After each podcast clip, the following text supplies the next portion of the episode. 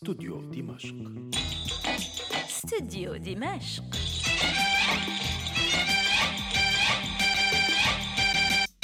على موجة لا تعرف التردد.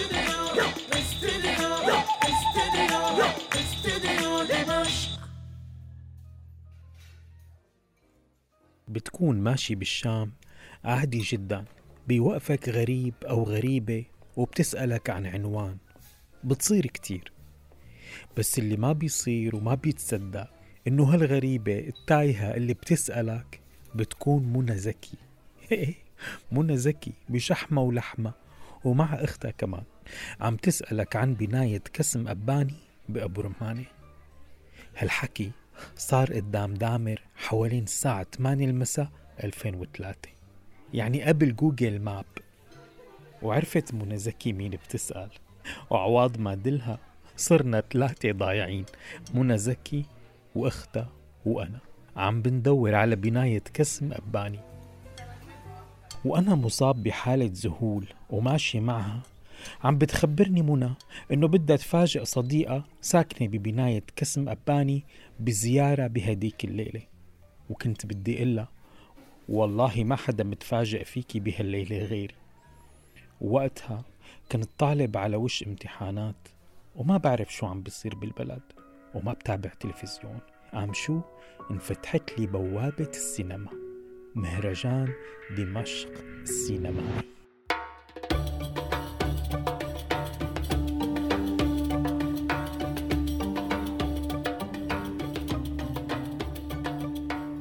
إيه مهرجان؟ والأفلام مو بس بالسينما. الأفلام بتشوفها قدامك. يعني بتكون تمشي بالصالحية بتلاقي إلهام شاهين ويسرى طالعين من محلات أقمشة السكري. أو عم بتوقف تاكسي مثلا عند أوتيل الشام ممكن ياخدوا قبلك محمود حميدة. وممكن أنت ونبيل عبيد تنحصروا بالباب الدوار تبع أوتيل الشام. لتدخل جوا وبتلاقي مهرجان حقيقي. نجوم سوريين وعرب وكاميرات تلفزيون وميكروفونات إذاعة وآلات تسجيل الصحفيين وعلى كل كرسي في لقاء صحفي عم بيصير. والأهم الناس اللي جاية فرحانة بزحمة الفن والفنانين.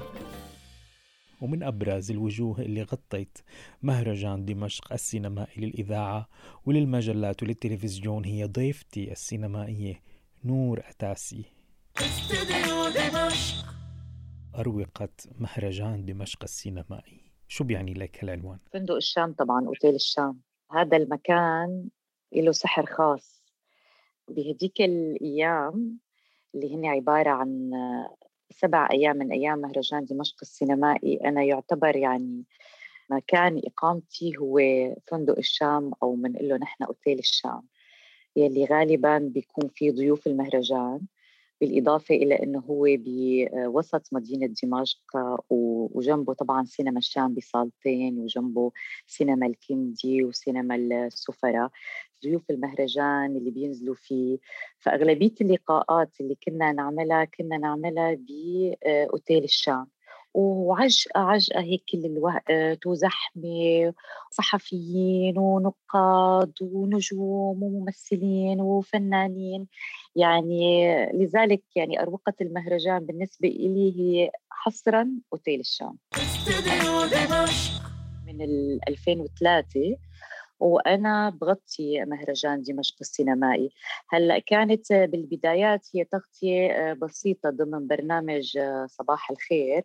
بعدين طبعا تطور الموضوع وبعد ما صار عندي برنامجي السينما الخاص يلي هو سينما زوم فصار البرنامج هو معني بتغطية المهرجان عنا يكون هو برنامج بالأساس أسبوعي بس يتحول ضمن أيام مهرجان دمشق السينمائي إلى برنامج يومي. فتخيل أنه نحن كل يوم عنا نص ساعة من التغطية اليومية لفعاليات المهرجان من أفلام من ندوات من ضيوف من حتى احتفاليات مرافقة. فهذا الشيء استمر لغاية آخر دورة من دورات المهرجان اللي هي بال 2010 استوديو دمشق. استوديو دمشق. برافق المهرجان كمان مو بس الأفلام في الندوات عن الأفلام في آه، ندوات إلى علاقة بمواضيع محددة مثلا إلى علاقة بالتظاهرة المرأة مثلا في السينما. تظاهرات كثيرة هي كمان بتضيف آه، غير المشاهدة. هذا اللقاء اللي آه، بيقدموا فيه مثلا خبراء بيحكوا فيه عن تجربتهم وعن إنجازاتهم وعن قراءاتهم وبيقدموها للحضور. كمان في بيرافق المهرجان إصدارات سينمائية كتب حقيقية. أنا لهلأ محتفظة في مكتبة كاملة. بتقدر أنت تجمعها من خلال آه، سنوات أو دورات المهرجان.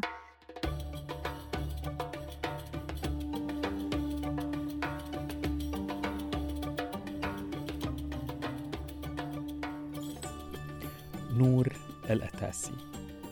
وجه واسم ارتبط بالصحافة السينمائية عن جيلنا نور الأتاسي أو للأمانة السينمائية نور رفيق الأتاسي.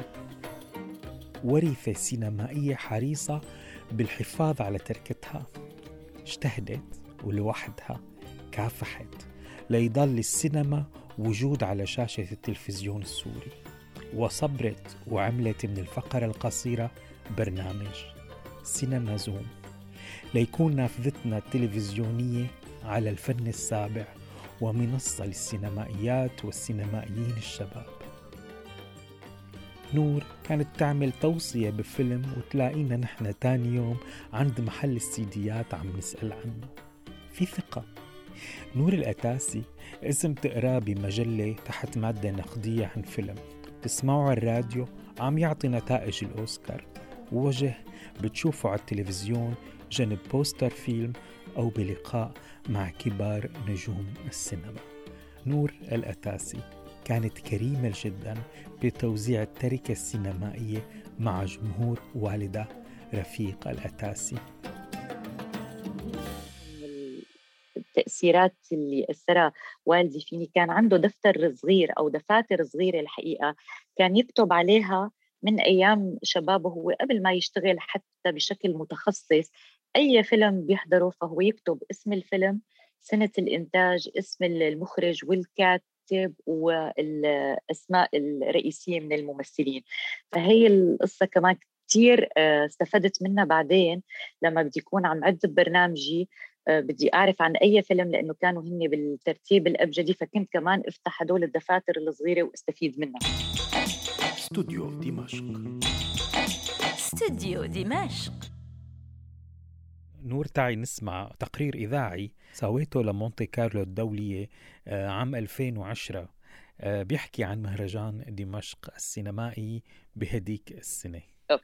دمشق تحتضن العالم في مهرجانها السنوي من خلال أفلام سينمائية دولية. أهمية هذا المهرجان في دولة تكاد تشح صناعة السينما فيها مع مدير المهرجان محمد الأحمد. دائما أي مهرجان في الدنيا كلها يسعى إلى تسويق السينما المحلية للبلد اللي هو يقام فيها. نحن بالنسبة لنا السينما السورية عرضنا كل الإنتاجات الحديثة القصيرة والطويلة في هذا المهرجان. إنه هو فرصة بوجود شخصيات دولية رفيعة المستوى يطلعوا على الفيلم السوري اللي ربما في بوابات مغلقة تجاهه في الغرب وتجاه الفيلم العربي عموما. فرصتنا أن نحتفل بالفيلم السوري في مهرجان البلد وتقديمه بأفضل صورة ممكنة. وقبل أن يصبح تظاهرة سنوية كان لمهرجان دمشق السينمائي علاقة مع مهرجان قرطاج يكشفها المخرج التونسي رشيد فيرشيو. الاثنين آه، بالتداول سنة في كرتاج وسنة في مهرجان دمشق. كنا دائما باتصال دائما مع بعض.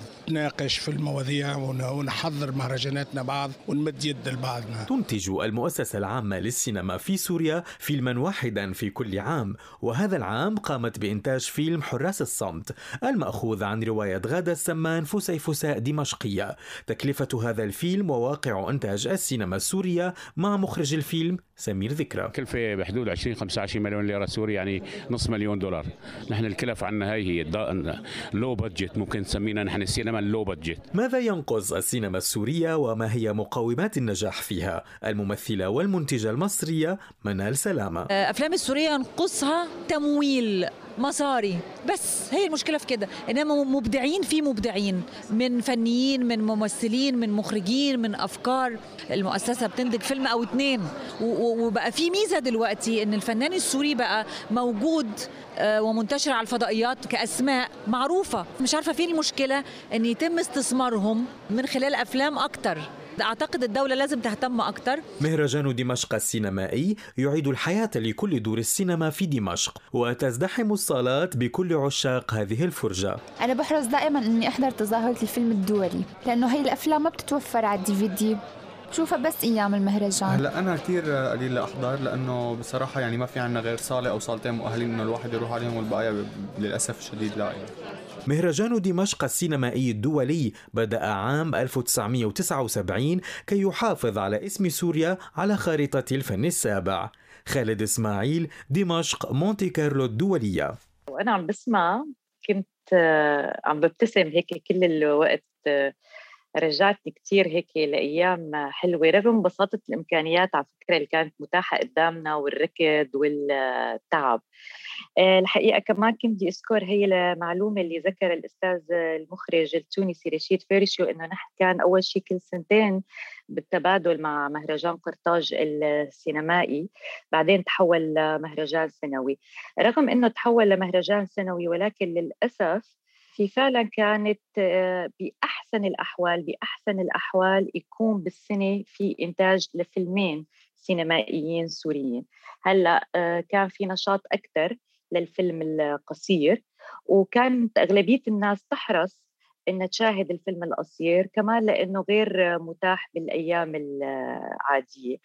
آه، هلأ أحد المشاركين اللي حكى معك بالتقرير عن آه، تظاهرة الفيلم الدولي كمان لأنه نحن غالبا كنا هي فرصة كانت أيام المهرجان بأنه نحن دائما المتاح بالسينما هو الفيلم الأمريكي الفيلم الهوليودي. لكن نادرا ما تشوف أنت مثلا فيلم أوروبي أو فيلم من آسيا أو فيلم من أفريقيا أو أفلام مختلفة تماما. لذلك كان هو آه، فرصة كبيرة لمشاهدة نوع مختلف من الأفلام.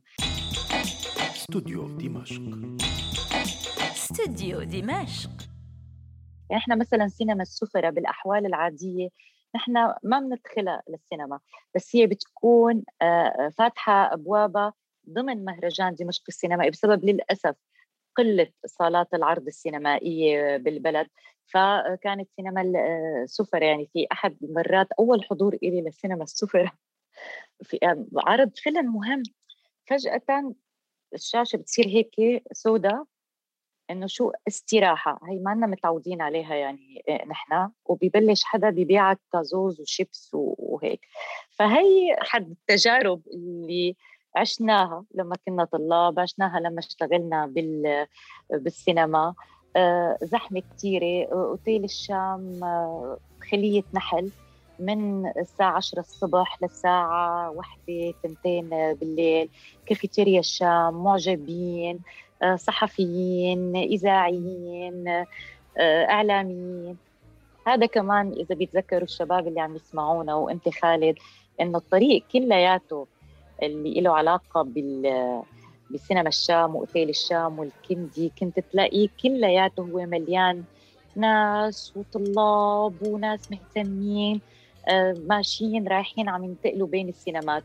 وبعدين هي حالة الجوع المفاجئ هيك اللي بتطلع لك فنعمل له هلأ دعاية ونروح على ناكل بفلافل بيسان هيك آخرة الليل نكون كل نهار مؤكلين أو بنطلع على مقهى أروما فنشرب لنا هيك آه، نسكافيه أو hot chocolate يعني هيك طقس طقس كامل طقس كامل آه، يمكن هو هلأ هيك مرتبط بالحنين وبالذكريات مشان هيك يعني نحن آه، أنا سعيدة إني أتحدث عنه خالد رغم إنه يعني thank you لأنه أنا كنت حذرة صار لي سنوات إنه ما احاول أنبش هي الذكريات لأنه هي بتسبب لي هيك حنين موجع أكثر من إنه هو حنين آه، لطيف. لكن يمكن معك ولأني حاسة إنه هيك رح يسمعونا أشخاص آه، كتار. فحاسة هيك بابتسامة وأنا عم بحكي لأني عم بتذكر الرفقات وعم بتذكر الناس وعم بتذكر كل التفاصيل. استوديو دمشق. استوديو دمشق. تعال نتذكر أيام لما كنت توصي بفيلم على شاشة التلفزيون ونسألك هلأ شو الفيلم السوري اللي مأثر فيكي وتوصينا نحن هلأ نحضره أو نرجع نحضره مرة تانية؟ وليش؟ أحلام المدينة. أحلام المدينة في المشهد يلي هو الولد اللي بيكون عايش مع أمه الأرملة واللي آه، الأم خاضعة على اضطهاد الجد وبالتالي الطفل أيضا وهو بده يعيش حر ويعبر عن نفسه اللي بيركض بعدين بياخذوه عن أمه بيركض بعدين بده يروح يشوف أمه. وهذا المشهد عالق بذاكرتي. هي اللقطة تحديدا. كونه طفل ومن جيلي وله علاقة بالأم فأثر فيني كثير هنيك كل يوم كل يوم بينيمونا من الساعة سبعة ويلي ما بينام الساعة سبعة عقوبة. إذا ضحكنا قتلة إذا رفعنا رأسنا محروم من الغداء وإذا وإذا وإذا افتح حريم العرس هنيك كل يوم كل يوم باكل أكلة اشترينا راديو؟ شالو راديو امي شالو